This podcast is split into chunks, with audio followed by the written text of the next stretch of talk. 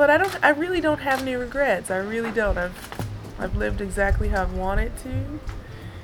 I've tried my hardest every single time. I didn't win the matches that maybe I should have always won, or but I really gave it my all. So that for me is enough.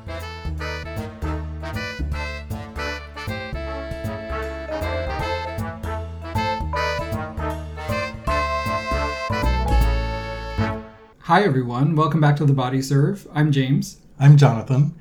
This is a, a different way of recording for us. The very first time that we're recording facing each other. Yeah, so we actually have to look at each other. Mm-hmm. Usually we're right next to each other so we can avi- avoid each other's gaze. The horror that is unfolding right now.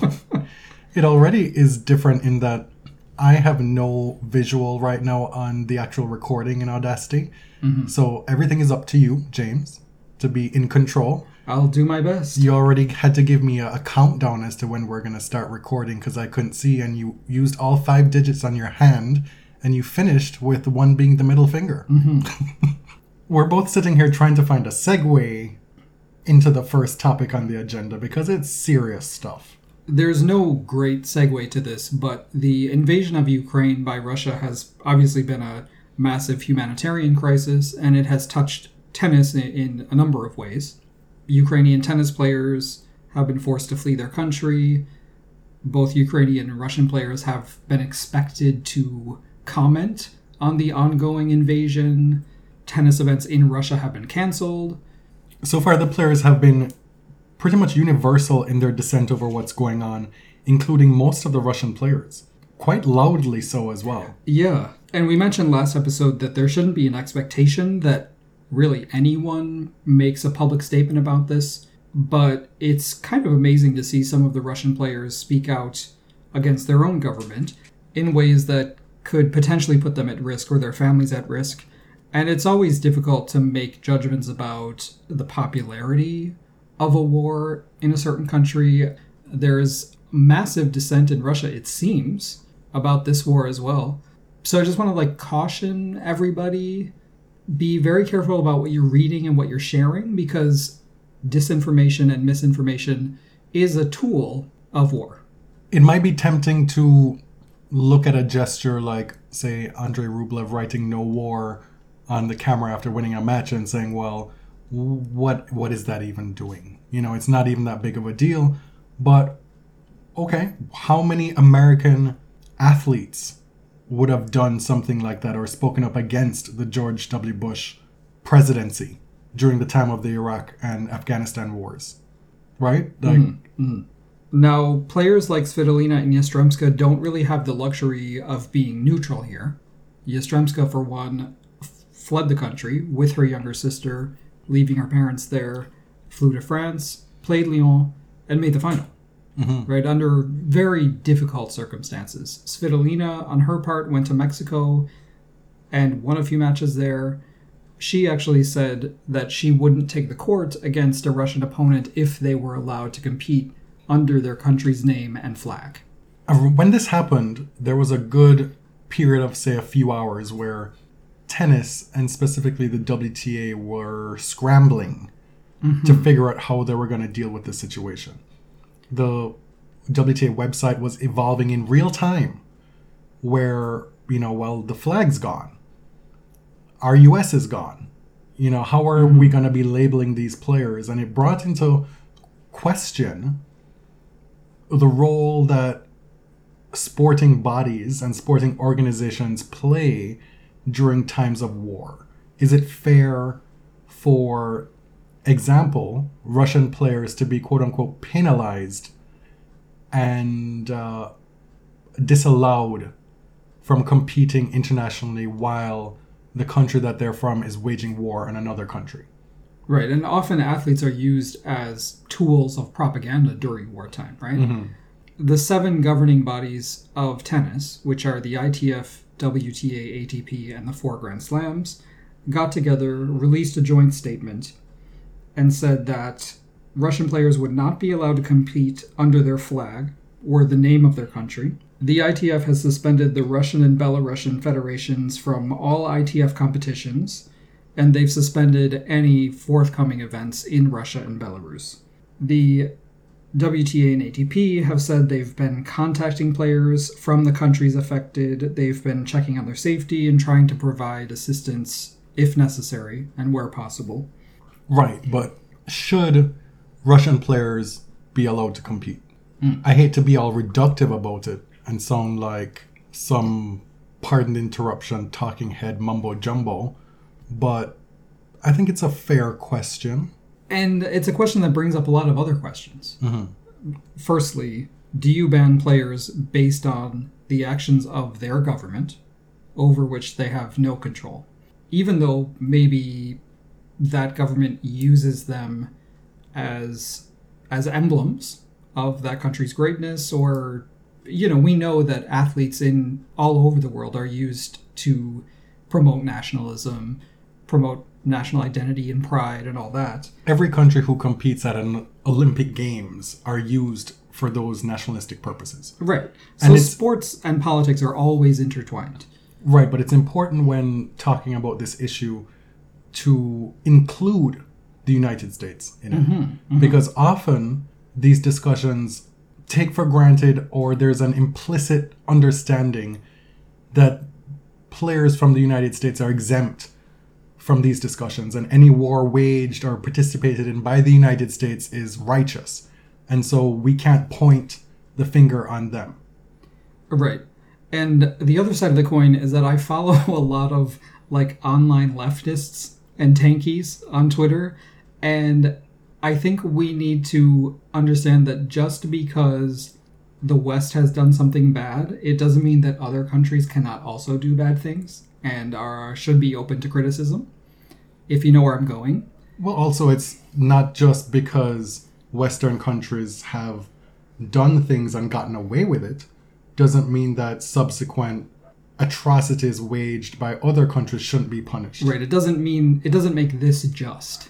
Yeah, Right. it's the same line of thinking that it's like, well, so and so did this and didn't get punished for it in tennis. So when so and so does it now, we can't punish them because it's unfair to them. And so everybody just has to get away with everything because my fave Yeah. And I don't want to get too deep into the geopolitical stuff because Uh, we are certainly not experts in this topic. Like I I have no strategic opinions about what should happen next. I obviously don't like what I'm seeing hmm. and it's an awful tragedy on a large scale, but uh, I kind of want to avoid the politicking. Yeah. But I I guess where I'm going is that it's important to point out the double standards when you're punching up rather than Right. punching down. Mm-hmm. And so there's utility in saying, well, X player was punished for saying they wouldn't take the court against somebody because of geopolitical considerations. But now, oh no, we, we cannot exclude Russian players. It's just not fair to them because historically it's black and brown people who get penalized in that way and we tend to view things differently when it comes to white players mm-hmm. and white people. And this is a thinking and a way of reacting that's kind of uniform across the world and across all aspects of life. I think that's something that has become even more clear to me by watching the situation unfold, not just in tennis, but the way Ukrainian refugees are being welcomed across Europe, as opposed to when wars waged against brown people forced their evacuations and nobody had their borders open. Mm-hmm. I saw someone talking about this on Twitter that the refugee crisis is a crisis for Ukrainians when it's people who we perceive as white. Mm-hmm. The refugee crisis is a crisis for us, for the UK and US governments when it's non white people trying to enter the country, right? So there's like that power imbalance. And I know we wanted to avoid this, but criticizing how people from different countries are treated, like making black and brown people more free will make other refugees more free. It's not, mm-hmm. you, do you know what I mean? Like, it'll make it easier to get justice, not less easy. So we should be talking about that stuff. We just but I know where you're where you're going with, you know, I personally, I don't think that Russian players should be banned, but I think it's an interesting discussion how it's been pretty uniformly accepted that they shouldn't. Mm-hmm. Where it may it may not have been discussed like that were this another country or another culture. when we are potentially just a few degrees of separation away from nuclear war, right? A couple things falling out of place, being misaligned, a couple missteps, and we're there. That's the reality of this current situation. When when that is what we're facing, if there is some utility toward finding a resolution in in banning Russian players from international sport, why not have all measures on deck? I'm not saying that that's what should happen. I'm saying I don't know. But to your point, and I'm in agreement with you, I don't know enough. And the situation is so volatile that I think it's kind of foolhardy to say definitively that this is something that should not be on the table. I don't know how we come to that agreement. And I suspect that part of that has to do with, well, these are people we consider to be white. Mm. You know? So that leads to the next kind of general question is would banning athletes have a measurable effect on all of this? If if a government uses athletes to bolster national pride or create propaganda, personally I don't think it will. Like this is a massive crisis, this is an ongoing invasion. If Russian athletes can't play tennis, I don't think that's going to change a government's actions. Following that, what's the point? What would be the point of banning athletes? I tend to agree with you, but I also don't know for sure. Oh, sure. And you've done some research here as to what this has looked like historically. Yeah, because I wanted to know what the precedent was. Um, and the only thing I could really think of was apartheid in South Africa, because you know there were there were pretty widespread condemnations in the West, in the global North, of the apartheid state. Interestingly, only a few years after Jim Crow was uh, officially abolished in the United States, And America You know, comes out it's, the it's easy to shift really Yeah. fast. And the European Union also allowed Europe to do that, to shift out of colonialism and become moral leaders of the world, right? Mm-hmm. There is hypocrisy there, but we'll get there. well, I was familiar with this growing up because of cricket. Yes. South Africa was banned from playing international cricket for what, 20 years? Yeah, from 1970 to 1991. Yeah, so I'm going completely from memory here. I haven't done new research or looking into it, but I remember it was a big moment when South Africa came back into cricket. And on a local level, being from Jamaica and being a lover of West Indies cricket, I grew up with stories of f- famous, talented, super, really good West Indian players being banned for life because they participated in a so-called rebel tour of South Africa. Hmm. I believe in I want to say the late 70s, early 80s, somewhere around there. Mind you, the West Indies cricket team was so strong at the time that even though these players could make the starting 11 of damn near any team in the world, they were kind of blocked from making the West Indies starting 11. So a lot of it wasn't the the super cream of the crop.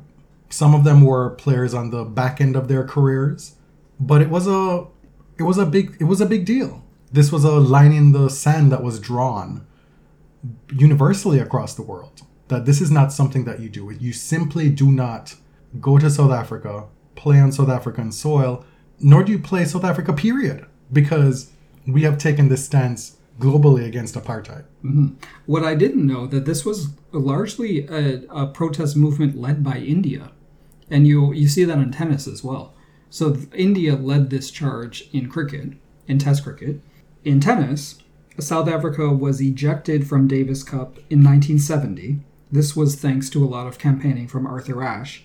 In 1973, they were reinstated, and they won in 1974 kind of by default because India refused to travel to South Africa to compete in the final. This is something we mentioned on a previous like history episode. South Africa was actually the first country outside of the four major tennis powers to win Davis Cup, and they did it because India refused to compete against them. South Africa was brought back to Davis Cup in 73 In 77 and 78, several countries refused to play them again, and they were removed again from Davis Cup in 1979. Now, the difference in tennis, compared to a lot of other sports, cricket most notably, is that individual South African tennis players were not banned. They were among the most free of all the sports during that apartheid era. Some South African athletes moved to the US and became naturalized to avoid to avoid the possibility of being banned from international competition, but it actually didn't happen. I think it's safe to say that the the reason there's such a difference between tennis and cricket in this regard is because there is no sport more greatly tethered to colonialism in its implementation and origin than cricket. Right. I mean, I wrote a whole master's thesis on this, on how. on So how- if you're not the expert, I don't know who is. well, I'm almost a decade removed from that now, so I'm a little bit rusty. But it was on how West Indian cricket was used as a, not the, but as a catalyst for independence movements in the British Caribbean in the middle of the 20th century. And that remains today because all of the cricketing powers, pretty much anybody who plays cricket on an international level with any skill at all, it's because Britain brought it through colonialism as a means of social control. There ends this history le- mm-hmm. lesson. So the talk about South Africa and apartheid brings up this question of like what are the standards? What are the moral standards and who sets those standards in international sports? Who's allowed to participate? Who's allowed to sort of be the judge and jury about what nation's actions are acceptable? Obviously, apartheid is horrible. Nobody's arguing that. However, I'm sure some would. well, Margaret Court Mar- has. Margaret Court would and has, but that doesn't mean that Western countries haven't perpetrated similar and worse Mm-hmm. atrocities, right? and still do. And still do, of course. The United States, I mean, I've seen people say, like, on Twitter, the US has never started an unjust war. And, and I know, having gone through American history, you can turn 18 and believe that, Sure. right? you can. A lot that of those doesn't peop- mean it's true. A lot of those people have lived through the most recent examples of it. exactly. So right? this is how George W. Bush becomes a sympathetic figure in his older years, Mm-hmm. right? Because And we also we don't learn anything about these quote unquote regime changes in Latin America, Grenada invasions in countries and meddling in their affairs and literally know, assassinating killing heads of state. right, right. We don't learn about that in school, but it happened. The US did it. You don't even learn about your own history. No. Like Some critical race tell theory. you, let me tell you, we learned so much about the Teapot Dome scandal. I can't I can't tell you what that is. I don't remember. We learned a lot about Does the it have something to do with the Boston Tea Party? No. We learned about Was the, it a Boston massacre? What was it? it was both. Okay. I did not learn any Diff- American history. Those are different events. I grew up learning Caribbean and European history. Nothing about American history. Anyway, the point is that tennis was founded by uh, the traditional colonial superpowers, right? Tennis was basically invented and institutionalized by the United Kingdom, the USA, and France, plus Australia. At the time that Wimbledon was established, that tennis was becoming an institution, those countries were colonial powers, right? So, as in geopolitics, as in tennis, those countries get to kind of deem what is moral and what is not. And so I say this to kind of express like who gets to say who is banned, which athletes get to play. And again, it's not to say that the actions of the Russian government are just because they're most certainly not. But we have to hold up that same scrutiny to everything. Yeah, I, I do not have any answers definitively hmm. one way or the other. I just think it requires a little bit more interrogation and consideration is all I'm saying. And looking at the at how we get to the conclusions that we've gotten to, which is what you just talked about. That was a nice little. Con- I'm bad at the conclusions, hmm. so thank you. You know, one time I submitted an essay in grad school with literally no conclusion. I got to the end and I was like, fuck it. I'm done. We've all done that. So Yeah. many of specifically my undergrad essays were, you know, I've I've done a lot of heavy lifting, and how dare you expect me to summarize this in one paragraph. Like, you know, if have you wanna- not read it? If you want to see the summary, read read it.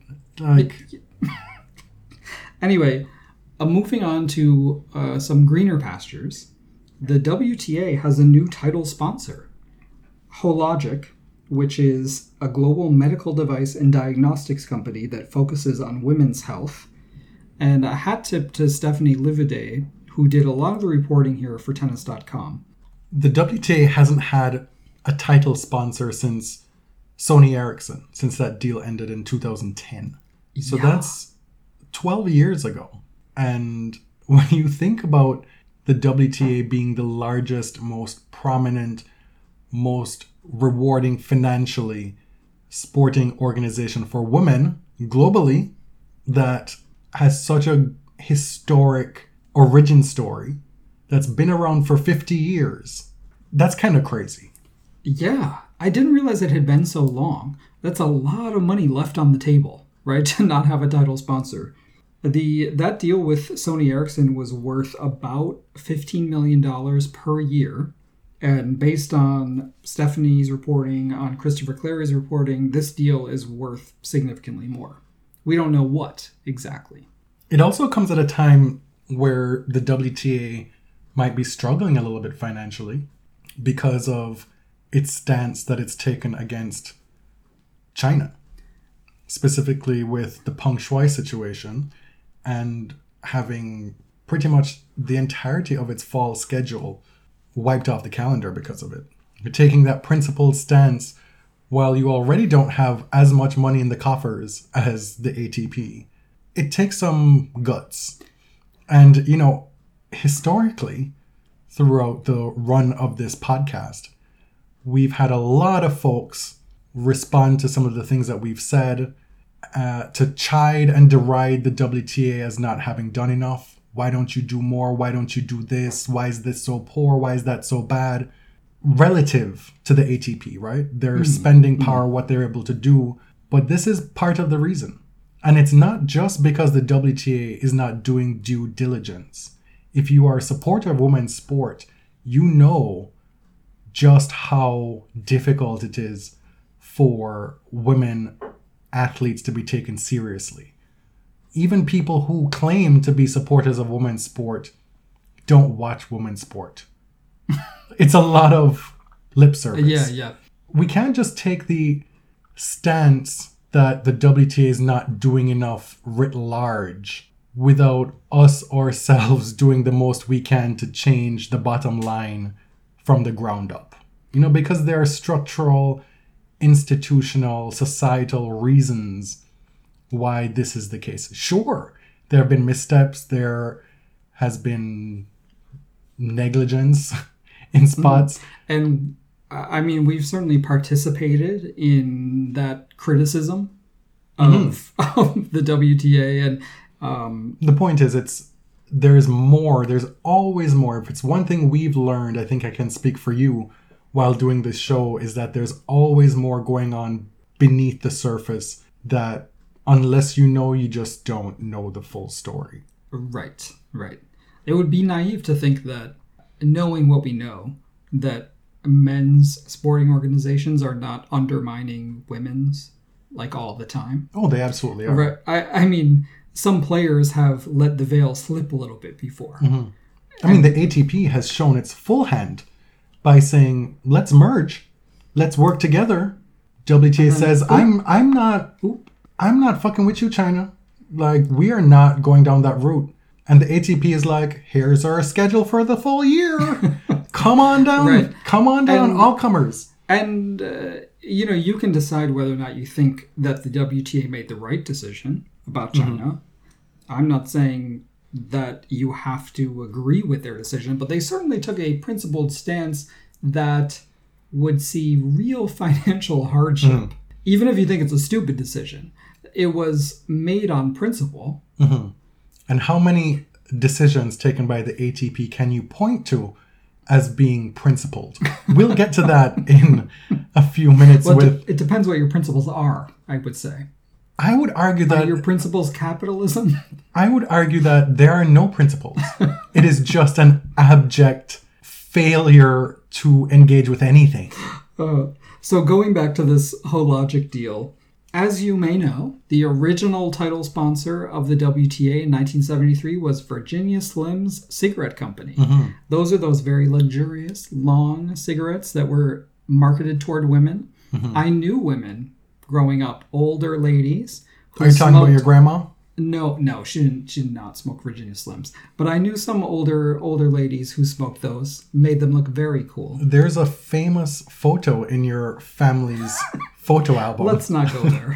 where grandma is holding you in one arm and in the other a cigarette and a cocktail. yes, Yeah. you know, it was the 80s. What's the worst that could happen if some ash got into your bowl cut? I was too young for the bowl cut, okay? this was pre bowl cut. So there there is a full circle feeling about this deal because the WTA started with a cigarette company. 50 years later, now they've teamed up with uh, diagnostics and women's health company. It's kind of cool, right? In that same spirit of nostalgia, the president of the WTA, Micky Lawler, says they're working on a campaign called You've Come a Long Way, Baby. I'm excited. yeah. I, nostalgia is the thing. Nostalgia has been in for 50 years, okay? And you know But- Billie Jean will be out here selling the shit out of that. Until she's dead, Billie Jean King will be promoting her story and the WTA story. They're interchangeable. Mm-hmm. Lawler also says this deal is going to allow them to keep prize money equal to the men at the, the top tier events and also increase prize money elsewhere. Now, we know that WTA prize money is only equal at those premier mandatory events. It's not all of those WTA 1000 events, unfortunately. And at some of the lower level events, the 500s and 250s, where there's overlap, the women's tends to be significantly lower than men's. Part of that is that the WTA just did not have that kind of money in its coffers. Part of that is tournament owners, sponsors, etc. You want to talk about the principle or lack of principle involved in the latest ATP decision? No, no, we have to talk about perhaps the most exciting development out of this Hologic deal. What is that? I I hope it's not pronounced some other way because Notice I have abstained from pronouncing. I let you take the lead with that. their first national advertising debut was the Mary J. Blige Super Bowl commercial this year. Crispy chicken. No. Fresh lettuce. That one? How dare you? no, she uh, she was talking about cancer screening. Oh, okay. It's very serious. So do you feel bad now? I don't because that's one of the greatest things I've ever seen. It is, yeah. And uh, I realize if you don't I have the context, that may have seen a little bit off color for me to have said that. So look Mm-hmm. it up, Mary J. Blige uh, Burger King commercial, and you'll you'll get what I was referencing. I don't think I don't think she should be ridiculed for the Burger King commercial. I know people roasted her for that. I thought it was fun. I don't- like- I- it was fun. I like the beat. right, You know where that's from? right, but it's not for you to think it's okay That's because that's correct. Yes. you know black people felt that they were being uh, portrayed in a certain light as being lovers stereotypically of fried chicken. Right. Fair. Touche. I will. I will abstain. Uh, I will strike that from the record, and let other people be the judge. Uh-huh. But the the cross promotional opportunities that are available with Mary J. Blige. Mm-hmm. I mean, I'm not gonna cry. I'm not gonna shed a tear on the WTA. Ho- You know, think of how that could be applied. I was your lover and your secretary, Mm. working every day of the week. I don't know about that. That one won't work. No more drama. Mm, No yeah. more pain. Let's get it percolating in this dance soiree, Oh, which apparently is the real lyric. well, I mean, I feel like we've already given a title for one of our episodes with dancery in it. We have. Uh, I'm just saying, if if Hologic can say, Mary, we paid you a lot for that Super Bowl commercial. Could you do a little spot for women's tennis? Think of the possibilities. I think the WTA needs to get in touch with one Brandy Norwood Oh, oh, because Brandy Norwood is out here on Instagram showing you her tennis lessons. She's a big fan. Really? Yeah, she's How did you not see this? Did I not send it to you? No. Her most recent one, it's like a, a, a cut up montage video of her practicing her strokes, going from forehand to backhand, and then finishing up at net. She is legit. the next generation of R&B diva tennis fans. Mm-hmm. We had Gladys, we had Aretha, we had Miss Patti. Now we have Brandy Norwood. Was Patti a tennis fan? I feel like I may be imagining definitely, that. definitely Gladys and Aretha. Mm-hmm. Um, but yeah, I believe Anita Baker as well. yes, Is a tennis fan. Yes. Yes. So we need to get some collaboration going with Brandy. She's celebrating 20 years of her Full Moon album this year. Legendary. She's on Queens, which we've been watching. Didn't know Brandy could rap. She's already she sang. or whatever. no, it's not. With her, it's not a whatever. no. That voice. Well, because we were just watching the latest episode of Queens, and she did this guitar performance at this open mic thing. And you were like, uh, I don't know if I like the song. And I'm sitting here like Candace from Potomac with my folded up Kleenex, like, The song was terrible, but the point it is, was, it was not terrible. the song was terrible. But you, like you pointed out to me, you still get to hear Brandy sing. E- exactly. Yeah, and we also have a promised Brandy and Mariah collaboration coming imminently. It's been recorded. They've both talked about it. Mariah supposedly has a new music project coming soon, hopefully by the first at the end of the first half of 2022, and she will be part of it.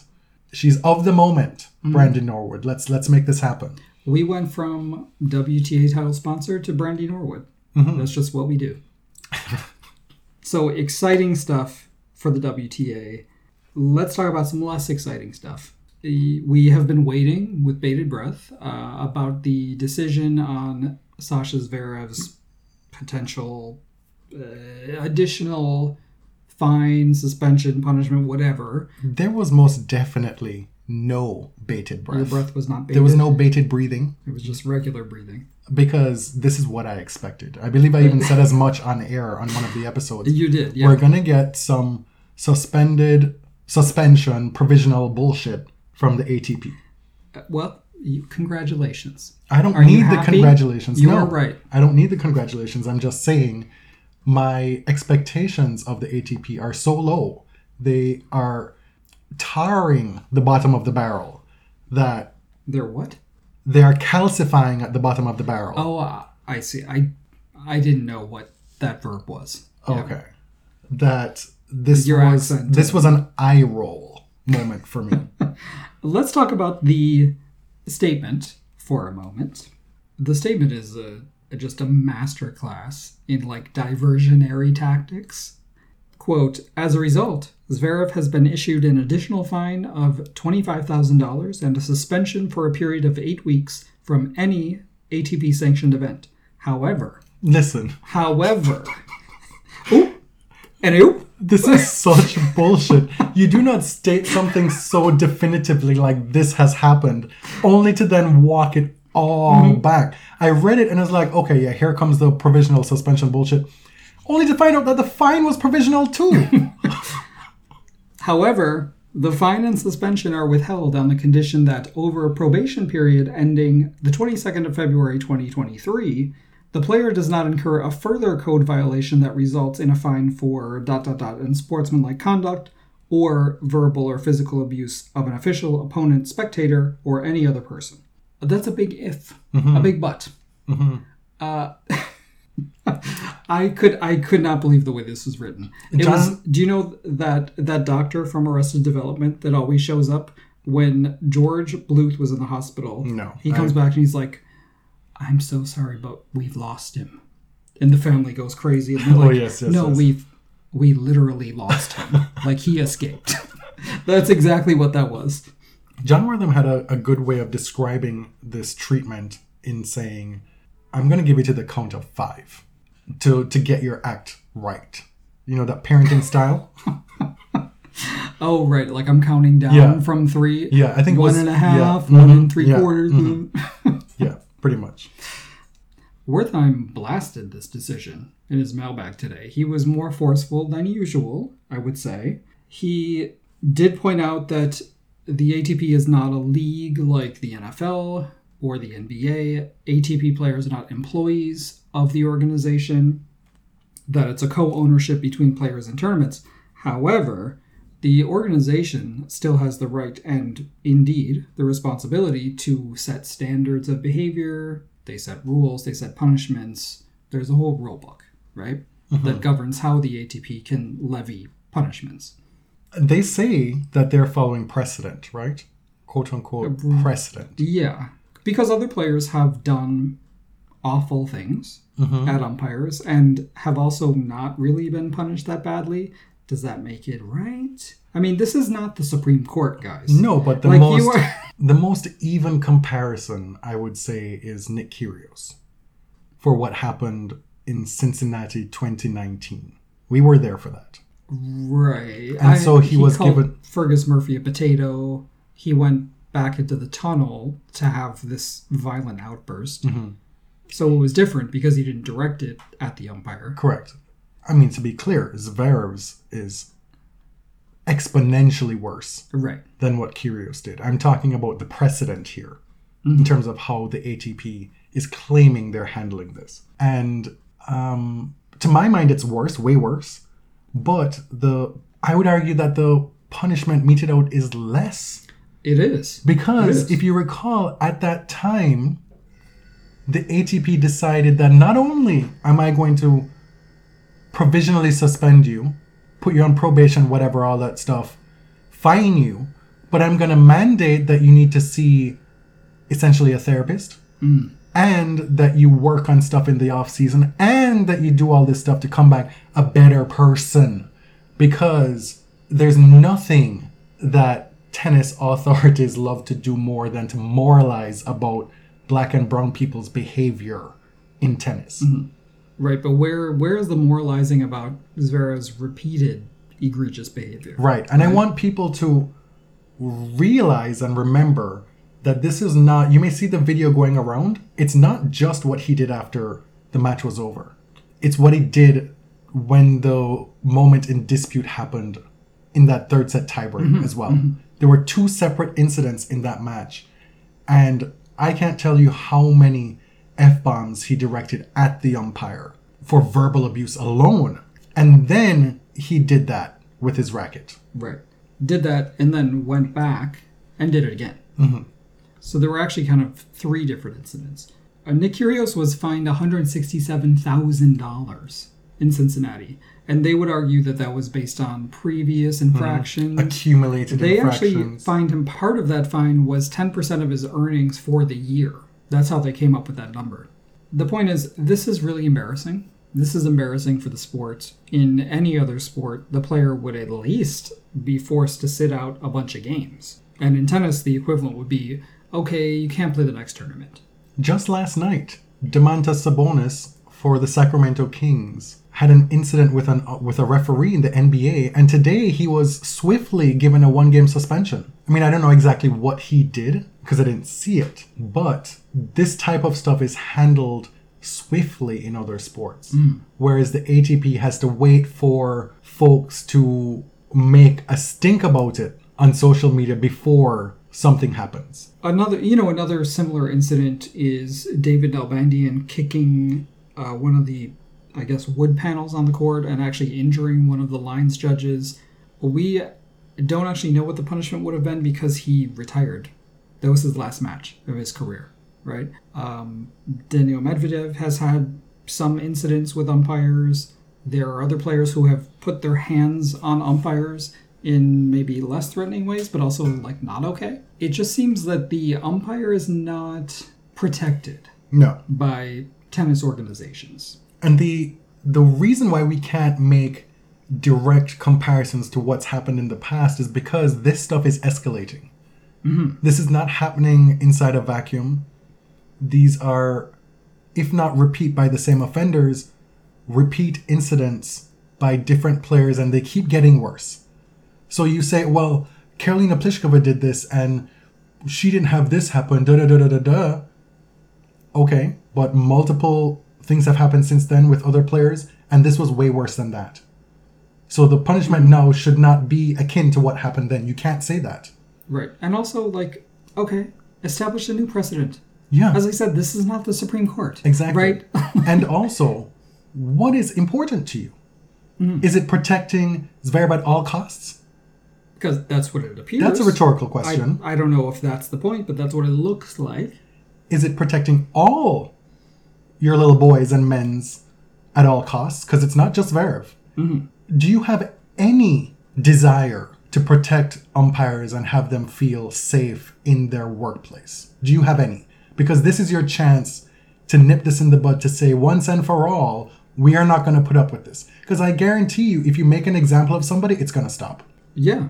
It's as simple as that. And obviously, players have a lot more bargaining power in this arrangement than umpires do.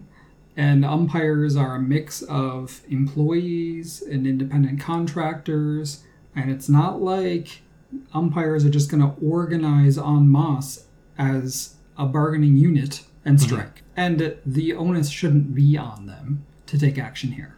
Thank you to Victoria Kesa for giving us some background knowledge and info kind on of that. explaining, you know, the employment relationships and stuff. But, you know, why should umpires have to withdraw their labor to establish some kind of safe working condition? Mm-hmm. I, I realize that's how a lot of labor movements have started and and have changed laws, but this is a major sport. It's just embarrassing all around. Right, but your employers have essentially told you that you are disposable. That Well, you, you're already in a precarious working environment, safety wise, and job security, period. Yeah. So, Uh, if you're not even an employee of one of these organizations, you're just a contractor, you don't actually have the right to strike, first of all. And this could undermine your ability to find work in the future. So it just, these seem like very easy fixes to me. Will men's tennis collapse if Alex Zverev doesn't play three tournaments? no. No, no. That's very obvious. Even in the absence of stars, tennis is a is a sport that can endure a lot of different changes, right? Like tennis is not built on one star. And Zverev, even if it was, Zverev is not that star. No. And every time there's been a vacuum, somebody has filled the void. Right. There may not have been There may be lulls. yeah, there may not have been many people who filled the void to create compelling rivalries at any given time, but whenever you're worried about what's happening, like the just dire situation in men's tennis at the end of the 90s into the early 2000s, mm-hmm. somebody comes along to fix it, or at least create something that's worth watching. You know, it might not be what it was before. It may not reach the heights of the big three. It certainly will not. But it'll it can be compelling. We hmm. saw glimpses of this at the 2022 Australian Open. Set aside Nadal. Even if Nadal hadn't played, there were still interesting men's matches. The ATP can survive without the big three if the ATP makes the proper investments and decisions about its future. And we are here to say that that is not Alexander Zverev. Well, I think they think it is. I, just based on the organization's movements over the past few years, I think they've invested a lot in him and they believe he's the future. I could be wrong. I um I disagree with you insofar as I think they would do this for damn near anybody in his position. Well, fair enough. On to Indian Wells. Mhm. This week it became apparent that the number two seed, Novak Djokovic, was still on the entry list well into this week. This whole situation really had people's heads spinning in, in in their reaction to it. And to an extent, I don't blame them after what we went through in Australia, right? Because the first reaction is not again. That was my not response. This, not this. It was an audible groan up here in Toronto, Ontario. And the thing is, like, people were thinking, is he going to pull another stunt? Is this another stunt? Well, that was one reaction mm-hmm. because in the days leading up to it, Ben Rothenberg started tweeting we're X number of days, X number of hours away from the draw, and Novak Djokovic is still in the draw. He hasn't withdrawn. And you were like, okay, Ben, you're doing a lot here. Right. Okay, let's let, let's simmer down a bit. But then, But then it But was then- maybe you know something I don't because he remained in the draw. Uh, not for- even not even you know something we don't. It was like you expect this to just be handled. For Novak, who is automatically entered into this tournament, being mm-hmm. Indian Wells. That's just the way it, it works. To be on top of it, to be able to have the wherewithal and the cognizance to not have this chicanery unfold. to be like, well, Tomfoolery. my tomfriggery, as I like, I, I like to think that I have coined that now because I googled it and I didn't really see any I, other. I think you have coined it because I've never heard it. Uh, a mashup of tomfoolery and friggery. yes. hmm I just thought that perhaps given the international debacle that unfolded with his middle of the night trip to Australia and the just hard to believe scenes that unfolded in the following week, that he would have his people just withdraw him. That this should never have even been a thing. The tournament should never have even had to issue a clarification as to what's going on. I mean, it's it's wild. It is. And so one line of thinking is that okay, there is actually a penalty for withdrawing from Masters 1000 events if you don't have a medical reason, like if you're not injured. So there's a ranking penalty and you can be suspended from a subsequent Masters event if you pull out of a Masters 1000 without an injury and if you don't submit to a medical exam or you don't do the promotional activities. But you can only do those things if you're on site, right? So if you're out of the country and you pull out and you've qualified for this, you're subject to the penalty. So my first question was would the ATP levy this penalty against Djokovic No. even though No. he cannot legally enter this country? We have seen the things that the ATP have had just cause to levy sanctions for, and they will not. But the way the rules are written, it's very clear. It's Sure. not like optional. you That's know? a rule that many people don't even know about. Right. So I guarantee you that No, was not on the but forefront. Nole Fam knows about it. So I said, well, you know, let me do my due diligence and look up this rule and understand it. Okay, but the tournament didn't even know what was going on. They came to social media to say, "Hi, folks, we don't know what's going on. We've reached out to these folks and we have not heard." So if this were a concern, these are discussions that should have been happening behind the scenes to the extent and the point where Indian Wells knows about it. Yeah. And I so I can't imagine that the tournament is super pleased about this development because the draw has been made and now there's a hole in it and Grigor Dimitrov has to fill the slot of the number 2 seed. Great for him. Not exactly fair for anyone else. For the lucky loser who would have gotten that spot, Mm-hmm. for Let's just say this isn't Craig Tiley, okay? Let's start there. meaning what? As in, Craig Tiley and Novak are close. Mm-hmm. They're friends. Craig demonstrated throughout January that he was willing to jump through hoops and go as far as, uh, I want to say, misrepresent what happened in order to get Novak into Australia. Okay, but I'm saying He was walking over hot coals for Novak. right. Indian Wells, not going to do that. Okay. The inaction on Djokovic's part to withdraw from this tournament in a timely manner has created that vacuum for those thoughts to run wild. Which is ex- exactly what happened Yes. in November and December as he's like, oh, oh, I'm just going to leave you in suspense. Mm-hmm. But I think the charitable view here, and to be clear, he does not deserve this charity. but the charitable view is that this was just negligence, straight up negligence, not not reading an email, not writing an email, you know? Okay. But the fallout from it, I think that's the most logical explanation for this. Thinking perhaps that, well, I can't come here, y'all should know I can't come here, like, just deal with it. you know? Fair enough. I think that's a, Uh, a distinct possibility. But again, if I'm in his position, having to contract the BBC to help me out from a PR perspective based on the fallout from Australia, this is something that I'm dotting my I's and crossing my T's. you just spent all that money on PR. It's such an unforced error. To be very clear, I'm not mad about this. No. Right? Mm-hmm. I'm sure it's unfair to some players in the qualifying draw, but a lot of things about tennis are deeply unfair. This is just more like confusion. like why why did you allow this to happen? Because he said in that interview with the BBC that he's willing to miss tournaments over his vaccine stance But what he's telling us here is that, yeah, I will, but I'd like really prefer not to. Like I have a heavy preference not to miss those tournaments. See, this is the this is this is the thing, right? Because is so is it this grand principled stance where you will sacrifice everything at this altar, or is it? Uh, I don't know. I don't get it.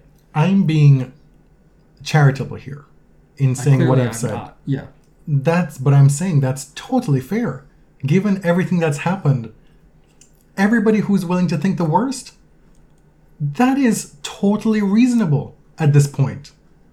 You can't even be mad at it.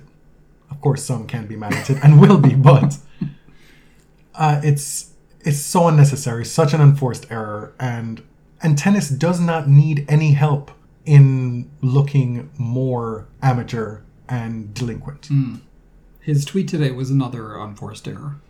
He tweeted quote while i was automatically listed in the at bnp paribas open and miami open draw i knew it would be unlikely i'd be able to travel. The cdc has confirmed that regulations won't be changing so i won't be able to play in the us good luck to those playing in these great tournaments. See now Okay. mentioning the CDC here and also in the tournament statement mentioning CDC guidelines, that's where people are then making the leap. Well, is he actually trying to pull a stunt here? Like, is he waiting to the last Well, minute for rules to change what, or whatever? What was going to change between Tuesday and Wednesday? You could have made this decision before the draw came out. yes, that is the deadline. It has to be made before the draw comes Yeah, out. You're but- well within your right to wait up until that moment because in these COVID times, rules do change very quickly all the time. I mean, if he wanted to wait and see if that was going to change, perfectly fine by me. But you do not let the draw come out and have this confusion happening. And then try and pass the buck that it's somebody Hmm. and else's fault. I was automatically listed. You've been playing this sport for what, 16, 17 years? That's how it works. Mm-hmm. You qualify based on ranking and you are automatically on the entry list. You have to pull out if you don't want to play. I just found that that whole thing just rang very false. Mm-hmm. Anyway, enough about that. Also pulling out, Ash Barty, your number one seed. Uh, she is she does not does not want to play on hard courts in the U.S. Period. she issued a statement saying that she has not recovered physically from her run to the Australian Open title, that she hasn't been able to practice, and she's not where she needs to be to play this way. And people are like, "Girl, Okay. you won every match six two six love. Like, what's going on here? It's been a month. It's been a minute. Right, but uh, as a professional athlete, they are they're not here to be our playthings. Right? They can choose where to play and where not to, and accept the penalties if those come. And if these tournaments require a medical reason, that's the medical reason given, whether it's real or not. You need a reason, right? Right. So to Novak's credit, he could have easily said, "Oh, my leg hurts," and that would count as a, a medical reason, right? not But- even necessarily credit, but he could have said that and that would have been fine too. It would have been like, well, we know you don't have the vaccine. That's why you're not coming. but at the end of the day, nobody would have batted an But eye. in that sense, he is standing on principle, is what I'm saying. To just give a little, you know, wow, give the least. that is the charity that you give on this episode. That's, that's it. Yeah. Um, so I, you know, I can't lie. I was a little disappointed that Ash has pulled out of both. Mm-hmm. She's a former champion in Miami. She's your number one player. Number two seed, Barbara Krejcikova, had a real shot at number one, which, I mean, would throw tennis into absolute chaos. she might be forced to get another kit at that point. Right? So Krejcikova has also pulled out, also after the draw was made, with an elbow injury. I would like to say, following this, back to this Novak story, following this in the last few days, I was like, has he withdrawn? Scrolling through Twitter, has he withdrawn? Asking people, has he withdrawn? I would have appreciated an account like, did Marin Cilic win? has Barbara Krejcikova gotten a new kit? And for them to just tell me yes or no. That would have been helpful in the last couple days. Um, I saw a new account called Did a Lesbian Win? Oh, Really appreciate that. Love it. uh, has the account, has a lesbian been beaten by Petra Kvitova been formed yet? I think it's deeply intertwined with the Kvitova beef. this is not to say that Petra is No, homophobic. no. It's just a it's a an ongoing joke on tennis Twitter that she seems to bring her best. against, Against- the lesbians. I don't know who made that observation at one point, but it's become a thing. But back to Ash here. We can't celebrate the way that the Williams sisters moved through the tennis world and were much derided in the moment in the mid 2000s and now celebrate that it was wise to now look at Ash Barty after how her career started and do the same thing to her in 2022. I mm-hmm. don't think that's reasonable. And the same goes for someone like Naomi or really any other top player who wants to plan their schedule that way. It I mean, the WTA would really prefer that you play a lot of WTA events. Mm-hmm. That's that's clear. But as fans, sure, you want to see your faves, but like you also want your faves to have longevity, you want them to be well-rounded, have other interests if they don't play a full schedule, uh, what are you gonna do? Like, Yeah, if you can't get your world number one to play regularly, that is a problem for the WTA. Not that it's their fault, but it's absolutely within their right to feel aggrieved by it. Right? You want Right, your top right. players to support the tour level events, not just at the Grand Slams. yeah, The survival of the tour depends on these players turning up at multiple events repeatedly and consistently throughout the season.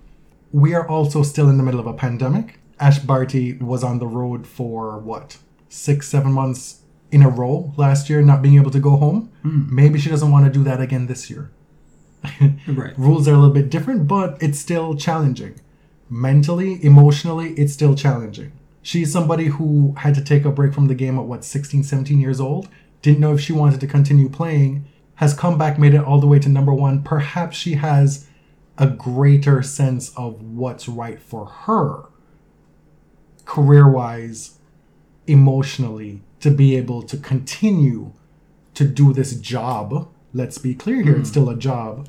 In a lot of ways, it's a privilege to be a professional athlete, but it's a job. Right. And it's not for us to sit here and conflate rules are the rules, you need to do this because the rules say you should do this, when in fact we're conflating our own personal expectations on these athletes to perform for us. Right? There's a lot at play here. And to be clear, Ash did not leave tennis to play cricket.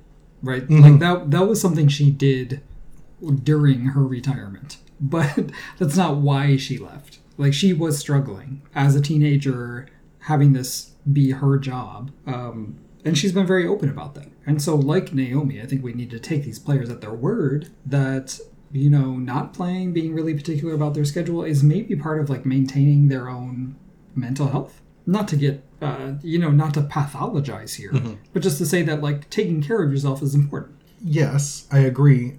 It's also better to give grace and the benefit of the doubt than to immediately chastise. Which Unless is the you opposite are of what we were doing uh, 10 minutes ago. unless you are a multiple offending male tennis player or just a man in general. Men tend to not deserve benefits of the doubt. Wow, the three strikes rule. Do you hear that? The What am prison, I- the what is that word? industrial complex. What, what is here. that word that it's going to be levied at me now? Um, misanthrope? What am I? A misandrist. A misandrist. That's what I am. Mm-hmm. which guess. is is not a, actually a thing, but yeah, Mm-hmm. right. I, I should hope the men's rights activists stay away. I will say that like hating men is not even that interesting anymore. It's so not. It's like this is 2022. Like men have deserved to be hated for centuries No, and weren't. I'm no, I'm saying that like that's not what I'm saying. Like uniformly saying men suck. Like it's it's not that interesting. You have to rise to a higher level we? of analysis Do we? at this point. Does the discourse have to be higher? Yeah. Oh my god, somebody said you were you were like evincing a late 2010s version of social justice warring. I mean, Yeah, yeah. When was that They- one? I don't know. It was one of these troll responses to one of your threads or something. Oh. I mean, late 2010s. It was not that long ago. No. Hmm. Anyway, I mean, I've I've just had a lot of stuff levied at me lately. I, I can't keep straight. Can't keep it straight. I'm a. I've been uh, guilty of digital blackface lately too. yep. Mm, Do you want to go there? or- I don't. Okay. Because Anyway. ultimately, it's none of anybody's business for you to sit there and make a judgment on what somebody is Mm-hmm. Yeah. based on what you think they look like. Mm. It's it's an interesting choice. Leylah Fernandez has defended her title at Monterrey for her second career WTA title, beats another breakout from last year, Camila Osorio, who has settled on just the two names. Mm-hmm. Shout out to TikTok Tennis for their little interview snippet segment thing that they did with Camila at that tournament. You really get a sense of her personality hmm. off the court, which kind of matches her personality on court as well. kind of a delight, wouldn't you say? Mm-hmm. The man behind TikTok Tennis has been doing these short interviews with players, which are great. He's also trying to come for my pun crown. Oh, Yeah. you have a pun crown? That sounds so weird. Uh, I love writing punny titles, whatever, but Oh, like with the titles of the episodes? yes. Okay. I, I still think you are undefeated. He may try, but he has not taken you down There's just room. yet. There's room for everyone. He's keeping you honest. He's keeping you on your toes. So TikTok tennis, literally, you can go to TikTok and watch these like minute long videos on TikTok if you are on TikTok. And after the pandemic, if you're not on TikTok, what are you doing? I mean, that's all you do now. You make recipes and cook for me based on what you see on Yeah, TikTok. You yeah. make a mean sesame chicken now. It's restaurant grade. Re- restaurant It really grade. is. Hmm, thank you. So back to Monterrey. Leylah wins the title. There was a very weird moment late in this match. It's 5 6 in the third set. Deuce. The lights flicker in the middle of a point. Osorio won that point. Leylah asked for a let. The umpire did not grant a let. And so now we're at match point for Camila. The lights are like still half on. Um, something's going on with them. So the umpire said, okay, players, let's wait. Let's pause until they fix the lights. Apparently, the lights had to be shut off for a while to cool down or something. And so there was a 15 minute suspension at match point for Camila mm-hmm. In the final. in the final. They come back. Leylah wins the next three points of that game to get it to a tiebreak, and then wins the tiebreak 7 3, wins the match. All told, she saved what, five match points? yes. And I guess some people on tennis Twitter feel that Leylah is a complainer or a bad sport. If the lights are flickering during a point, I'm complaining. Period. Like I that that's it. I'm gonna ask for a let. Does that make me a Karen? Uh, I can't speak to Miss Leylah's situation, but if you're asking me to imagine you as a tennis player, mm-hmm. I think you most definitely would be a Karen on court. In Ostapenko? Perhaps? No, no, A Serena? no. You're Pick- not. pick a- you're not gonna like it. An analog. You're not gonna like it. Give give it to me. More like a Wozniacki. Wow. that is so beyond the pale. Because while I think Caroline presented herself as, you know, really erudite in her arguments, Uh-huh. in her legal so arguments, that I'm not. no, I think the difference would be that you would actually be very learned and being able to like, you know, But get to the heart of the matter. But you may present yourself in the same way. I would never say, "Have you gone to school?" Okay, okay, I yes, would never demean someone agree, like that. agree. But I think um, you would take a more academic route about it, provided you're able Hmm. to keep your temper in check. Right. Like build a case methodically, Yes. like Meredith Marks Yes, on the absolutely, Salt Lake City like reunion. Mhm. I don't know that I have the self control to build a case. That's why I'm saying I'm probably more like a Serena. I can't imagine you as a 23-time slam champion.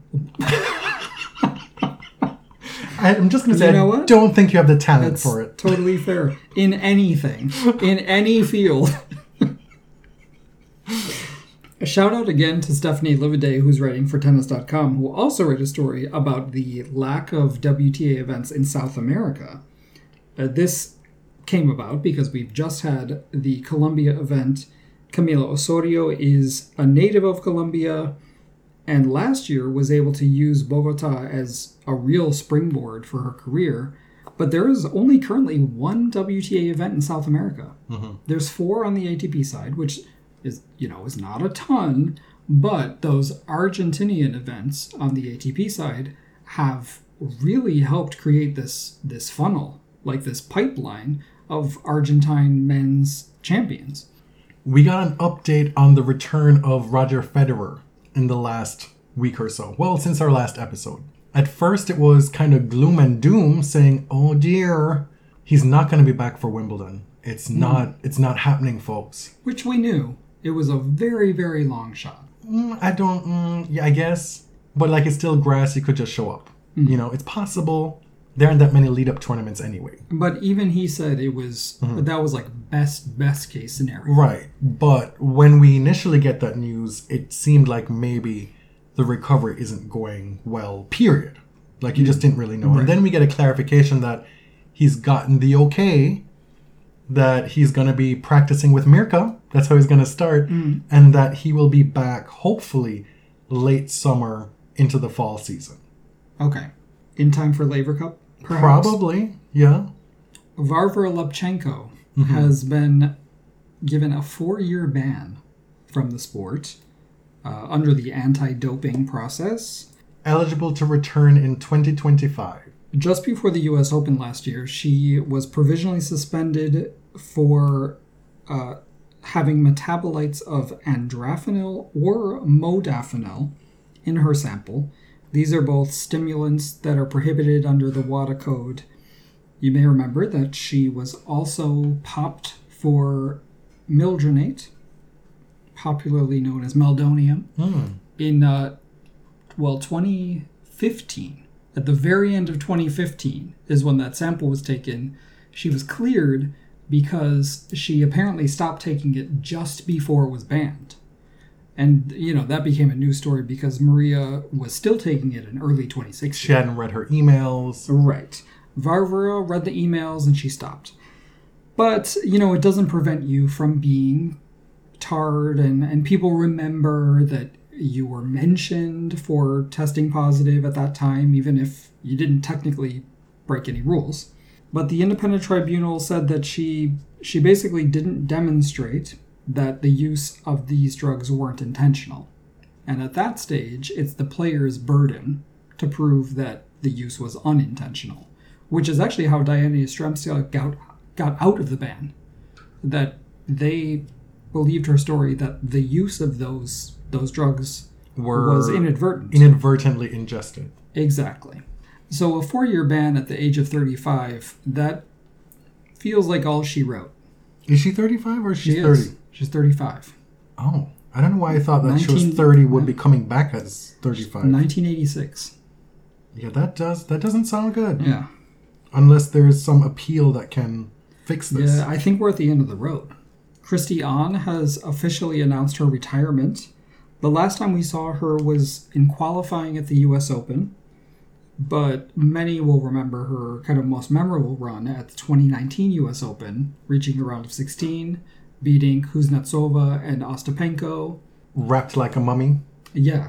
And this retirement, you know, probably comes at the great relief of her parents, but she's still a TikTok star. She did such great work in the early days of the pandemic when there was Yes. no tennis with providing us some entertainment. Mm.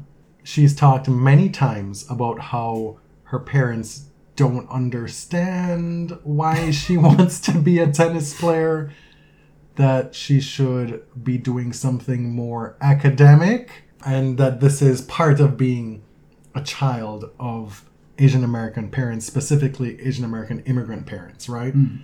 But she charted her own path, and while she was never a world beater, she was somebody who was always affable, charming, tried her ass off to achieve what she did achieve in tennis, and that is equally admirable in my book.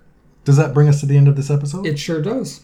It's been a few weeks since we've sent out the last of our GoFundMe mailings, so I hope by now that everybody who submitted their address has received what they should have received. Mm-hmm. If for some reason you haven't, get in touch with us. We can still put something in the mail, or if we did and it didn't reach, we can do it again. That's totally acceptable and fine. Thank you for listening. I'm James. You can find me at ElliotJMR on Twitter. Two L's, two T's. I'm Jonathan at tennis underscore John. Find everything body serve related at linktree.com slash the body serve. It's been a while since we've solicited uh, reviews from y'all. If you enjoy the show, if you like what we do, please uh, go to iTunes or wherever. I guess it's Apple Podcasts now, right? Or I, I don't, I can't keep that up. I don't know. Wherever you can put a, a review publicly in the intersphere, internets, please do that. Thanks for listening. Till next time. Thank you. Thank you very much.